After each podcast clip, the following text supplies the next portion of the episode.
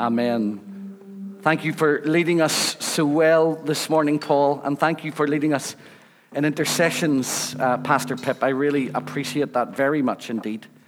Good morning. If you're a guest here this morning, my name is Malcolm Duncan. I have the privilege of leading the church here in Dundonald. And if you're joining us online, thanks so much for taking the time to do that too. I pray God would speak to you powerfully through His Word. If you have a Bible, would you please turn in it to the last chapter of the Gospel of Matthew, Matthew chapter 28. My, uh, I read the New Revised Standard Version of the Bible. Some of you have been asking which version I read, um, the NRSV. We're in the middle of a series on what it means to be kingdom people.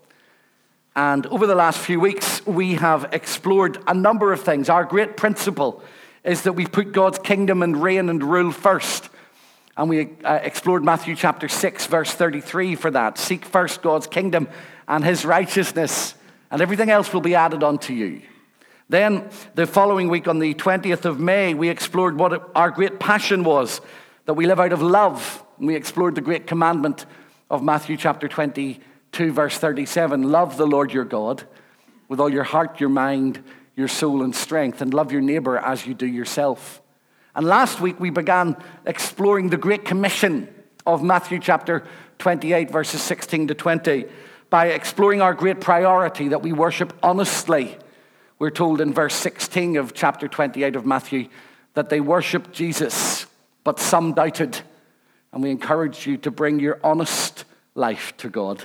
Not the one you think He likes, but the one that is your life. And this morning we want to continue that by exploring the theme of our great pursuit. And we're going to return again to the Great Commission. We're going to be looking at it for uh, the next two or three weeks together as we explore what it means to follow faithfully. So let's read from verse 11 of Matthew chapter 28. Jesus has been resurrected, and he's told his disciples to not be afraid and to go and to tell others in Galilee that they will see him and that he has risen. Verse 11 While they were going, some of the guard went into the city and told the chief priests everything that had happened. After the priests had assembled with the elders, they devised a plan to give a large sum of money to the soldiers, telling them, You must say, His disciples came by night and stole him away while we were asleep. If this comes to the governor's ears, we will satisfy him and keep you out of trouble. In other words, they bribed the soldiers to lie about why Jesus' body wasn't there. So they took the money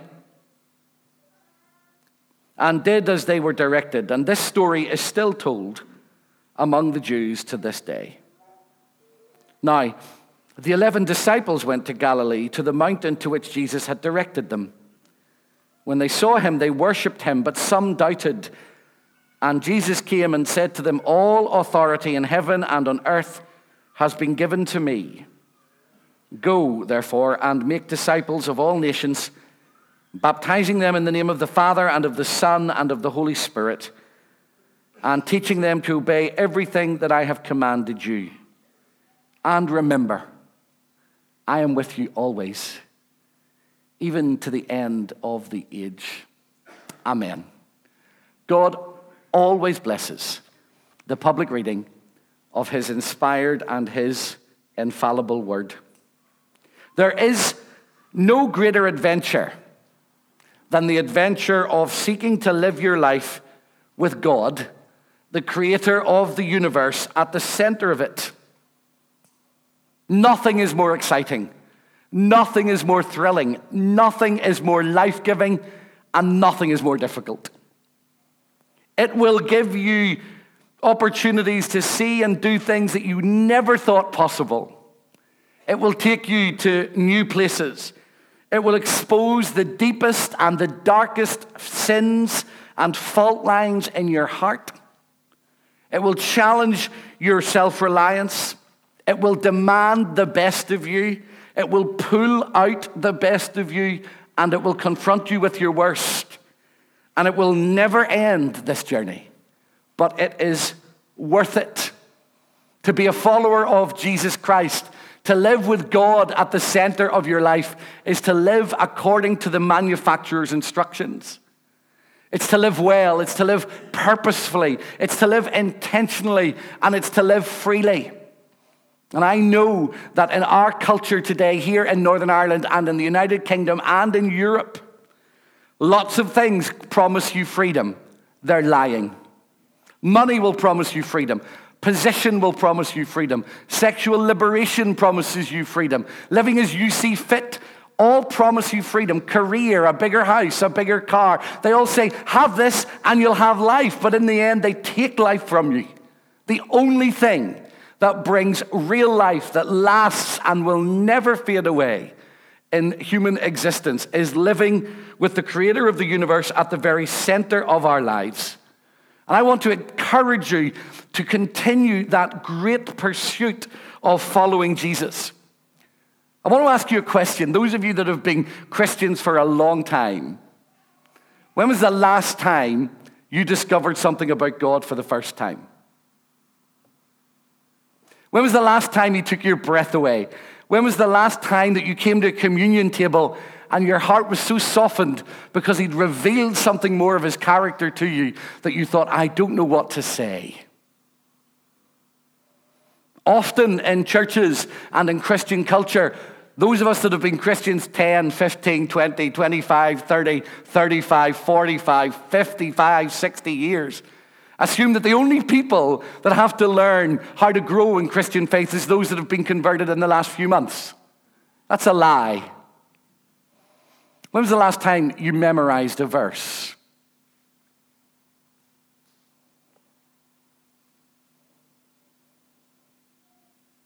When was the last time you were brought to your knees, either physically or metaphorically, in worship?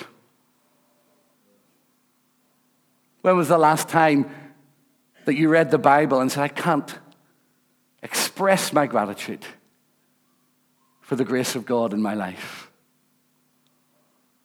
The pursuit never ends. The following never stops, and you can tell the people that it has stopped in. They're the ones that are always telling you how to live. They're the ones that are always pointing out your faults. Do you know the type of person I mean? You have a conversation with them and you come eager to share something that you've discovered from God's word. And you say something like, I don't know, um, Jesus and speaking to Mary and Martha in Luke's gospel when uh, Martha is running around like a headless chicken and Mary sitting at his feet. And you discover for the first time that where, G- where uh, Mary was sitting was the place that a, a student would sit with their rabbi. You realize that Jesus is breaking social and gender barriers by saying, This woman has a right to sit at my feet like any man. That's where the teachers sat. And you go to somebody and say, I've discovered this amazing thing. And they say, Oh, I knew that. Or they'll tell you something else. They always have to have something else to add to the thing that you've discovered. Years ago, I was taught Greek by a man who died this year. His name was Dr. Siegfried Schatzmann. He helped translate the NIV. So he was quite good at Greek. And he handed us, I was put into this little tiny class, an accelerated class, and he handed us a Greek New Testament and said, This is your textbook. And every week you're going to do a little bit of it, and you're going to explain it, and I'm going to teach you Greek that way. And we each had to explain a little bit of the verse. The technical phrase is exegete and I had to explain John chapter 1, verse 5. The light shines in the darkness, the darkness has not overcome it. And I have that uh, verse, it changed my life. I have that verse on a, on a picture in my wall in my study at home. I have it written in a crystal candle. I've had people do paintings of it. I'll explain it to you in the years that lie ahead. I can't get to the bottom of this one verse. 27 years I've been studying that verse and I don't understand it. And I had to exegete, explain this in front of this class with the man that helped translate the NIV. So I did my best, and it was a terrible job. It was hopeless. And he came to me at the end and he said, Malcolm, I learned something new today. I thought, I want to be like that. I want to keep pursuing. I want to be the person that doesn't always have to have the last word. I always want to see that there is more of God in front of me to discover. Does that make sense? And if we could adopt that culture as a church, that all of us are growing, all of us have something more to learn, all of us have an opportunity to discover something new about God, my goodness, it would have a huge impact on how we behave. You see, at the end of the day, if you go back to 28, verse uh, 18, and that's where I want to focus my thoughts and reflections today, there are just three simple things that I want to suggest to you. Number one, we follow Jesus. Number two, we listen to his word and we obey it. And number three, we can trust him. In this pursuit of being followers of Jesus or followers of God, it is Jesus himself that we follow. Listen to the beginning of verse 18. And Jesus came. It is Jesus that shows us what God is like. It is Jesus that explains to us God's character. If you want to know, brother, sister, friend, if you're watching online or here and you're not yet a Christian, what God is like, if you want to know what the creator of the universe is like, you don't need to look any further than Jesus Christ. The Bible says this Paul wrote to a church called Colossae, and he said, He is the visible expression of the invisible God in Colossians chapter 1. And in Him, the fullness of the Godhead dwells in bodily form. Wow! Does that not excite you? You all look as if you're bored by that reality. The creator of the universe is seen in Jesus Christ. We are not left guessing what God is like. We don't have to rummage about in the dark. We don't have to make it up ourselves. God has shown us his character, shown us his heart, shown us his priorities, shown us his commitment, shown us his mercy in Jesus Christ. I am a Christian. That means that I am a follower of Jesus. The word literally means little Christ. I follow him. This is a Christian church. We're not a theistic church. We're not a deist church. We are a Christian church. God sits at the center of our community in the person of Jesus Christ. So if we are following anyone to be like God, we follow him. We don't follow cultural trends, we follow Him. We follow His mercy. We follow His example. We follow His words. We follow His actions. We follow His priorities. To follow Jesus is to be rooted in grace, it is to be reliant on revelation, and it is to live lives of response. Jesus came to them. Who took the first move in this discourse? Who initiated the dialogue? Who stepped forward first? It was Jesus. Paul picked it up in Romans chapter 5 when he said, Whilst we were still sinners, he died for us.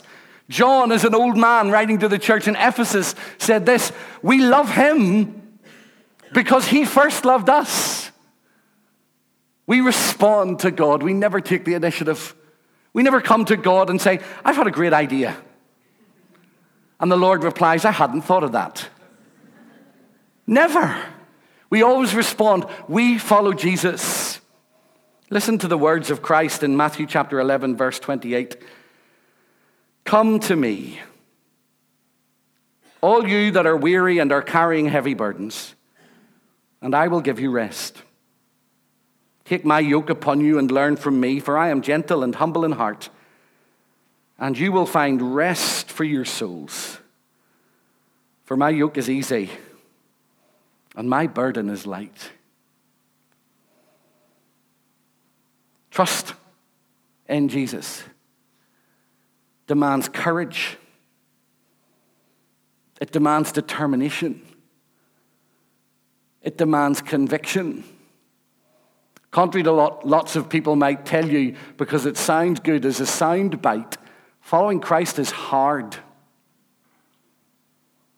It means that we have to let our priorities be reordered, our, our, our lives be reconfigured.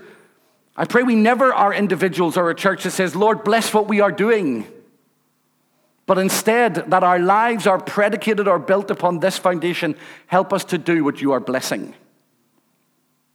Help us to be the people that you want us to be. Matthew chapter 11, verse 28 Come to me, all you that are weary and are heavy, carrying heavy burdens, and I will give you rest, assumes that in following him we will grow weary. And that sometimes we will be discouraged, and sometimes we will be disheartened along the way. And that he is there to encourage us and pick us up. One of my pet hates is congregations and churches that chastise people every time they come to church. For some of you, it is a miracle that you're still going. You haven't given up on God yet. I pray that He will lift your heart today, that He will encourage you and strengthen you and give you great hope. Jesus didn't have any kind of romantic notion about the cost of discipleship. He knew that following Him was uns- as unsentimental as duty and as demanding as love. We make a choice. I will build my life upon him. Whether I feel like it or not, whether things are going well or not, whether I'm walking through a valley of sorrow or not, I will build my life on him. Not in the spectacular, not in the neon lights of platform ministry and possibilities, but in ordinary everyday choices. How I'm a dad, how I'm a husband, how I'm a brother, how I am a neighbor, how I am a friend, how I am a colleague. And the stuff that none of you probably see very often, I must make choices about who I am and what I do with my faith in Jesus Christ. So must you at work, at school, at university, the way you treat your employees or your employer the way you deal with your neighbors, the way you deal with conflict, the way you deal with your family. That's where discipleship is worked out. That's where we see what real faith looks like. Not in the stellar moments, but in sitting by a husband in a hospital, holding on to someone as they're passing away, making a choice that we will live for Christ because we follow him. Listen to Paul in the book of Romans, chapter 12, from a paraphrase called The Message. So here's what I want you to do. God helping you. Take your everyday, ordinary life, your sleeping, eating, going to work, and walking around life, and place it before God as an offering. Embracing what God does for you is the best thing that you can do for Him. Don't become so well adjusted to your culture that you fit into it without even thinking. Instead, fix your attention on God. You'll be changed from the inside out. Readily recognize what he wants from you and quickly respond to it. Unlike the culture around you, always dragging you down to its level of immaturity, God brings the best out of you. He develops well formed maturity in you. For about 18 months now, I've been writing a little thing called Night Blessings. I've mentioned them to you before. There are several hundred thousand people a night read them. I put them on Twitter and Facebook and Instagram. And every week I am getting emails from dozens and dozens, sometimes hundreds of people whose lives are being transformed, many of whom have come to faith in Jesus Christ through these ordinary little night blessings. This week I heard from a man who's watching online now. His name is Gary. He lives in England. And he has a, a very, very severe form of cancer. And in the midst of his daily living, he's simply trying to live for Jesus faithfully. Many other people may not notice it, but he's trying to do the right thing. He's trying to live well. He's not going to put his name in lights above the United Kingdom. He's simply trying to live well. Some of you are facing things this week that are terrible court um, appointments, doctor's appointments, marriage problems, things that nobody else knows about. Live well in those moments. Let God be the person that you follow in those decisions. Let Him give you grace and strength in each of your moments of life. Because, brothers and sisters, this is a lifelong journey. I did not surrender. I did not surrender my whole life in a single second. I've come to realize that in the moment that I was converted, that's what I wanted to do. But ever since my conversion 32 years ago, I have repeatedly taken back control. Please don't tell me I'm the only one. We may have made a decision in a moment, but it is a lifetime's commitment. That which is lifelong, write this down if you're taking notes. That which is lifelong can only be surrendered in a lifetime. It's not how you started this race that matters, it's how you finish it. That which takes a lifelong commitment takes a lifetime to work out. Surrender to the will of God is about the maturity of day by day, week by week, month by month, and year by year surrendering to God's will. I want to read you something from a, a writer called Michael Spencer, who's written a book called Mere Churchianity Finding Your Way Back to Jesus Shaped Spirituality. This is very, very encouraging and challenging to me. Jesus shaped spirituality has Jesus say, believe and repent. But the call that resonates most deeply in the heart of a disciple is follow me.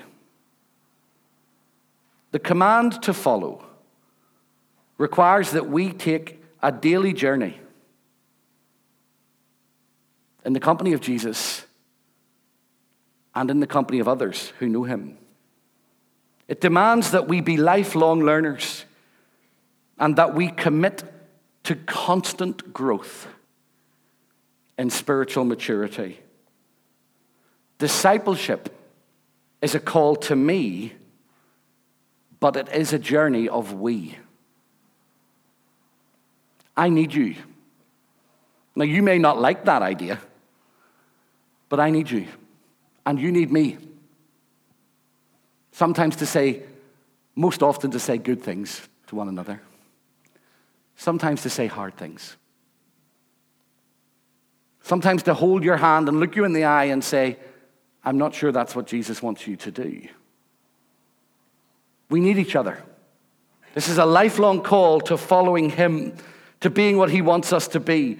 Over the next few weeks, we're going to explore the rest of the Great Commission, and we will discover that we are told we are to go, that we are to make disciples, that we are to baptize, and that we are to teach them to obey everything that Jesus has commanded them.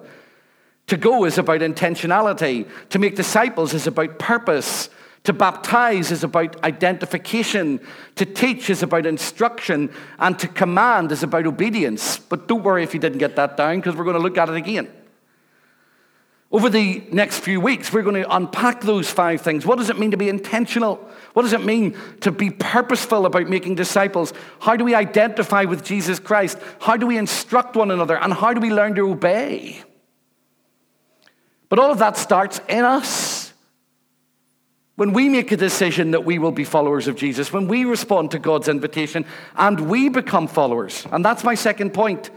We listen to his word and we obey it. And Jesus came and said to them, It's his word that guides us, it's his word that we need to hear. And I want you to look at me for a moment because there's a huge mistake that we often make as Christians here who is Jesus talking to here? In fact, who is almost all of Jesus' ministry directed at? His followers. And he said to them, Why do we constantly tell others outside of Christian faith how to live? Wouldn't we do better, do better to first live it ourselves. I'm going to say something to you which is deeply uncomfortable for many Christians. If we want to know why society has ended up the way it has, we need to first ask why we have allowed that to happen. Jesus' word is to his followers. That's me. I have a responsibility to listen to him and to obey his word. Yesterday in Birmingham, I spoke at a convention, at a meeting, a national day of prayer organized by something called the World Prayer Center.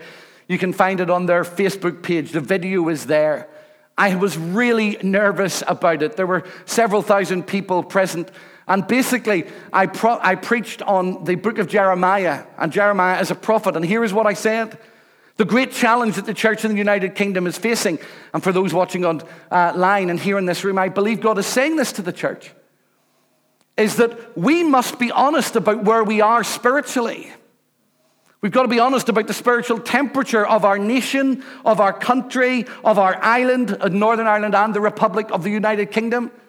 And there are far too many Christians that all they ever say is, God is on the move, God is on the move, God is on the move because our church is doing well. The reality is, church attendance is plummeting across the United Kingdom and in the Republic of Ireland. Churches are closing left, right, and center. They're being turned into mosques and carpet stores and all kinds of things.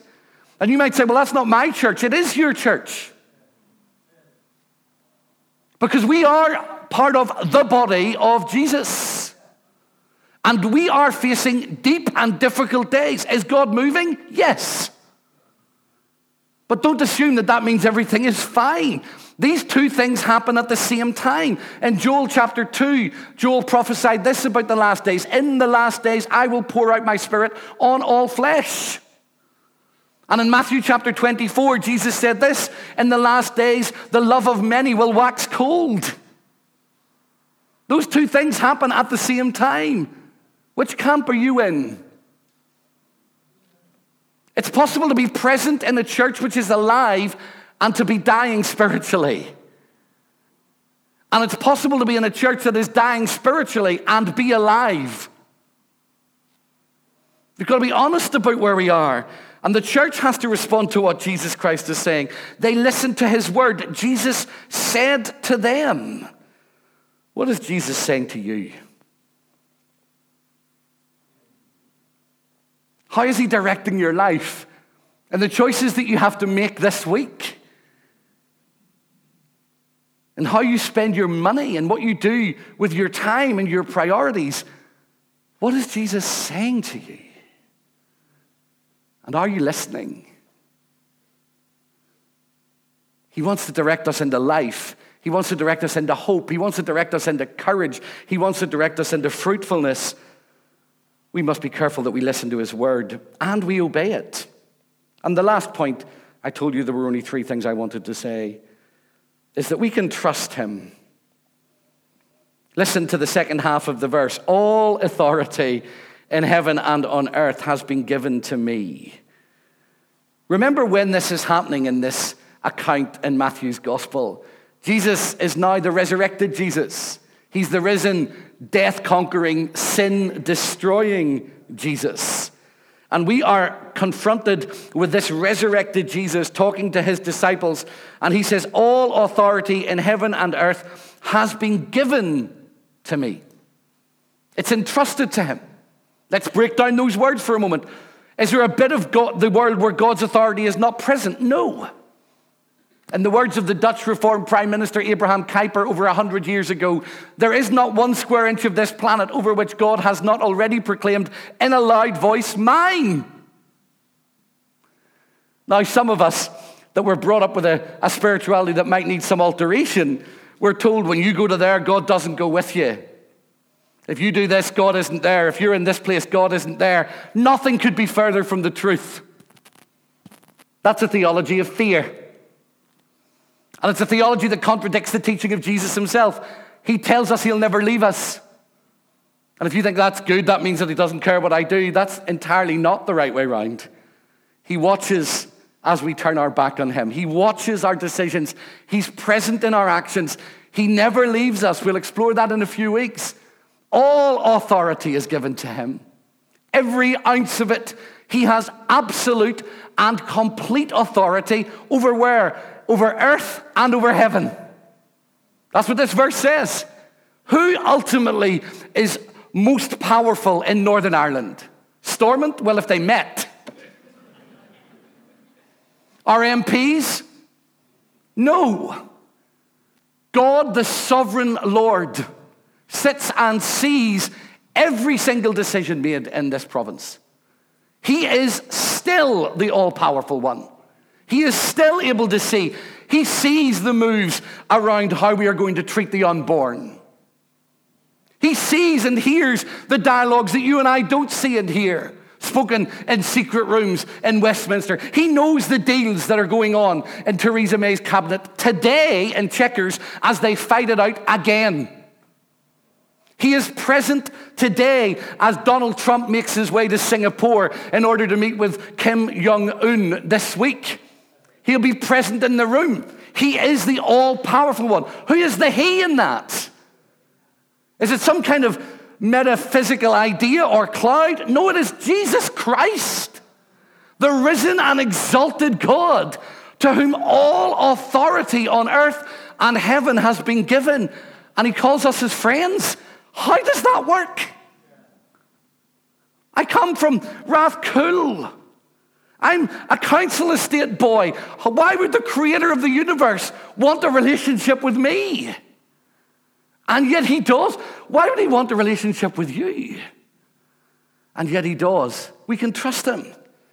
All authority in heaven and earth has been given to him. It's a subjugated authority. Now, I need to do a bit of theology in about two minutes with you.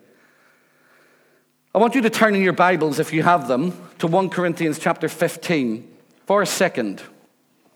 1 Corinthians 15, that's the New Testament. Genesis, no, Matthew, Mark, Luke, John, Acts, Romans, 1 Corinthians 15. It's a chapter about resurrection and hope. And I'm going to read just two verses, verses 27 and 28 to you. Well, let's read from verse 25 because it's amazing. Everybody got it? He must reign until he has put all his enemies under his feet. This is Jesus Christ. He must reign until he has put all enemies under his feet. The last enemy to be destroyed is death. For God has put all things in subjection under his feet. That's Jesus' feet. When it says all things are put in subjection, it is plain that this does not include the one who put all things in subjection under him. That's God the Father. When all things are subjected to him, then the Son himself will also be subjected to the one who put all things in subjection under him, so that God may be all in all. That's complicated, isn't it? Here's what it's saying Jesus Christ is part of the Godhead. The Father, the Son, and the Spirit exist co eternally and in the same substance. They are the same in character and in substance and in reality. And they always have been and they always will be. How does that work, Malcolm? How can one person have three different identities? I am a father, I am a son, and I am a husband, but I am me and I relate in different ways to each of those different sets of relationships. Think of water for a moment. Water exists um, when it's heated as steam, when it's not heated as water, and when it's frozen as ice, but it never changes its chemical makeup. Think of the sun. You can look into the sky. These are not my analogies, they're from the ancient church fathers almost 2,000 years ago. You look up into the sun, you can see it there, you can feel its rays, and you can um, experience its light. It has different functionalities, but it is the same thing. Christians believe in a God who is Father, Son, and Spirit. But we believe this about Jesus Christ that he has been given authority by the Father to rule on heaven and earth. And when he completes all that he is doing on earth, he will give that authority back to the Father and will eternally use it. And that subjection will never change. Why does that matter? Why bring that up at this point? Why not just leave it because it's too complicated? Because this eternal reality shows us how our own relationships work. Learning to trust one another, learning to honor one another, learning to put one another first, learning that our standing before God has never changed, whether we are um, the head of a church or the newest Christian. If you are a follower of Jesus Christ, you are in absolutely the same standing with Him as I am and anybody else that has ever been in the church. We often quote people like Spurgeon or Tom Torrance or John Calvin or Martin Luther or Philip Melanchthon or Zwingli or Elisabeth Elliot or a hundred other people, Jackie Pullinger. None of them are loved by God more than He loves you if you're a Christian. What an amazing thing. I don't need to pass an exam to be loved by Him. I don't need to set a test to be loved by Him. I don't need to learn a set of words to be loved by Him. When I have knelt before His Son, Jesus, who has all authority, and I trust Him, I am loved by Him. And He will never, ever, ever stop loving me. What did it cost?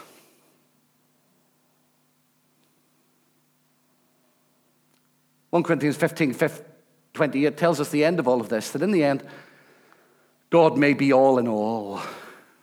Wow. That doesn't mean everything's God. It means that God is in complete and absolute control. And you see the evidence of it because there will come a day when there will be no more tears, and no more sorrow, and no more suffering, and no more loss, and no more pain, and no more sin. And we're part of the great band of people that will enjoy that reality. Can anybody say hallelujah to that? But what did this cost? It cost the Son subjecting himself to the Father's wrath. But that's not the end of the story. For 2,000 years, Christians have remembered the death of Jesus Christ by eating bread and drinking wine. We do the same by eating bread and drinking grape juice. This red juice speaks of his blood. This bread speaks of his body. That's what it costs for you to be brought into a relationship with Jesus. Philippians chapter 2. Listen to the words carefully. Jesus, being in very nature God, did not consider equality with God something to be demanded or held on to, but instead, he humbled himself. He subjected himself to death, even death on a cross. Now, listen to the second half. Therefore, God has highly exalted him. The Jesus that we will remember as we take wine and bread sits at the right hand of God the Father Almighty. He's not just like us. In every way, as a human, he is just like us but he is perfect and holy and powerful. And if you're a Christian, he's on your side. And if you're not, then the person who has authority over the entire universe is opposed to you. And you will be subject to his wrath because Jesus has the authority to heal, the authority to forgive, the authority to release, the authority to bring life. But he also has the authority to judge. And at this table, I want to ask you something. What side of that argument do you land in? Are you his disciple or are you a detractor? Our great pursuit, our greatest privilege is to be followers of Jesus Christ. And the greatest decision that you can make is to become such a follower. And if you are that follower today, press into him in the name of the Father and the Son and the Holy Spirit. Let's pray together.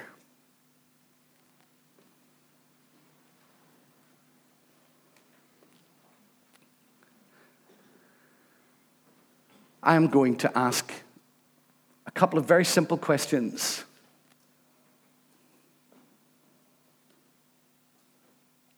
And the first one demands courage, bravery, confidence, not in yourself, but in Jesus Christ. I know that God is inviting all watching online or here in this room to come to know Him. Nobody is uninvited to this table. Will you accept the invitation? in order to accept the invitation, you acknowledge your need of a Savior. You confess that Jesus Christ has died for you and that you want his eternal life, and you turn from your own way and you ask for his mercy. To become a Christian is to become a follower of the resurrected Jesus who died on a cross for you. And my simple question is if you're online and you want to do that, in a moment I'm going to pray, and then I'm going to ask you just to send a little email to my colleague, pip at dundonaldelim.church, and he will help you. He's one of the pastors here, alongside Pastor Davy and myself. And here in this room, I'm going to pray a simple prayer. And I want you to pray it with me if you want to step into this family. Father, I come to you through your Son, Jesus Christ, and I acknowledge that I need his forgiveness and his mercy. I'm sorry for all of the things that I have done that have separated from me from you, and I ask you to give me new life. Take away the old life. Take away everything that has held me back from you and help me to follow you for the rest of my life. Let me be part of your family. Thank you for dying for me. Thank you that your son rose again for me. Help me to live for you this day and every day in the name of Jesus Christ. Now, if you have prayed that prayer, normally I will ask people to put a hand up or to nod or to do something. But for some reason, and I don't know if anybody has prayed it here today, I'm trusting that you might have. If you've decided to become a follower of Jesus Christ today, I want to invite you to stand just for a moment where you are so I can see you and I can pray for you. Doesn't matter how old you are, doesn't matter how often you've been coming to church. If you're settling this today, then before Almighty God, just stand up. I'll give you a few moments.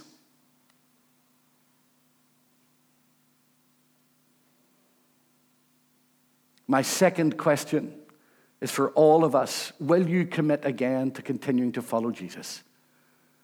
Not because there's anything wrong, but because you want to press into Him. Lord, pray this prayer with me. Lord, we come to you again.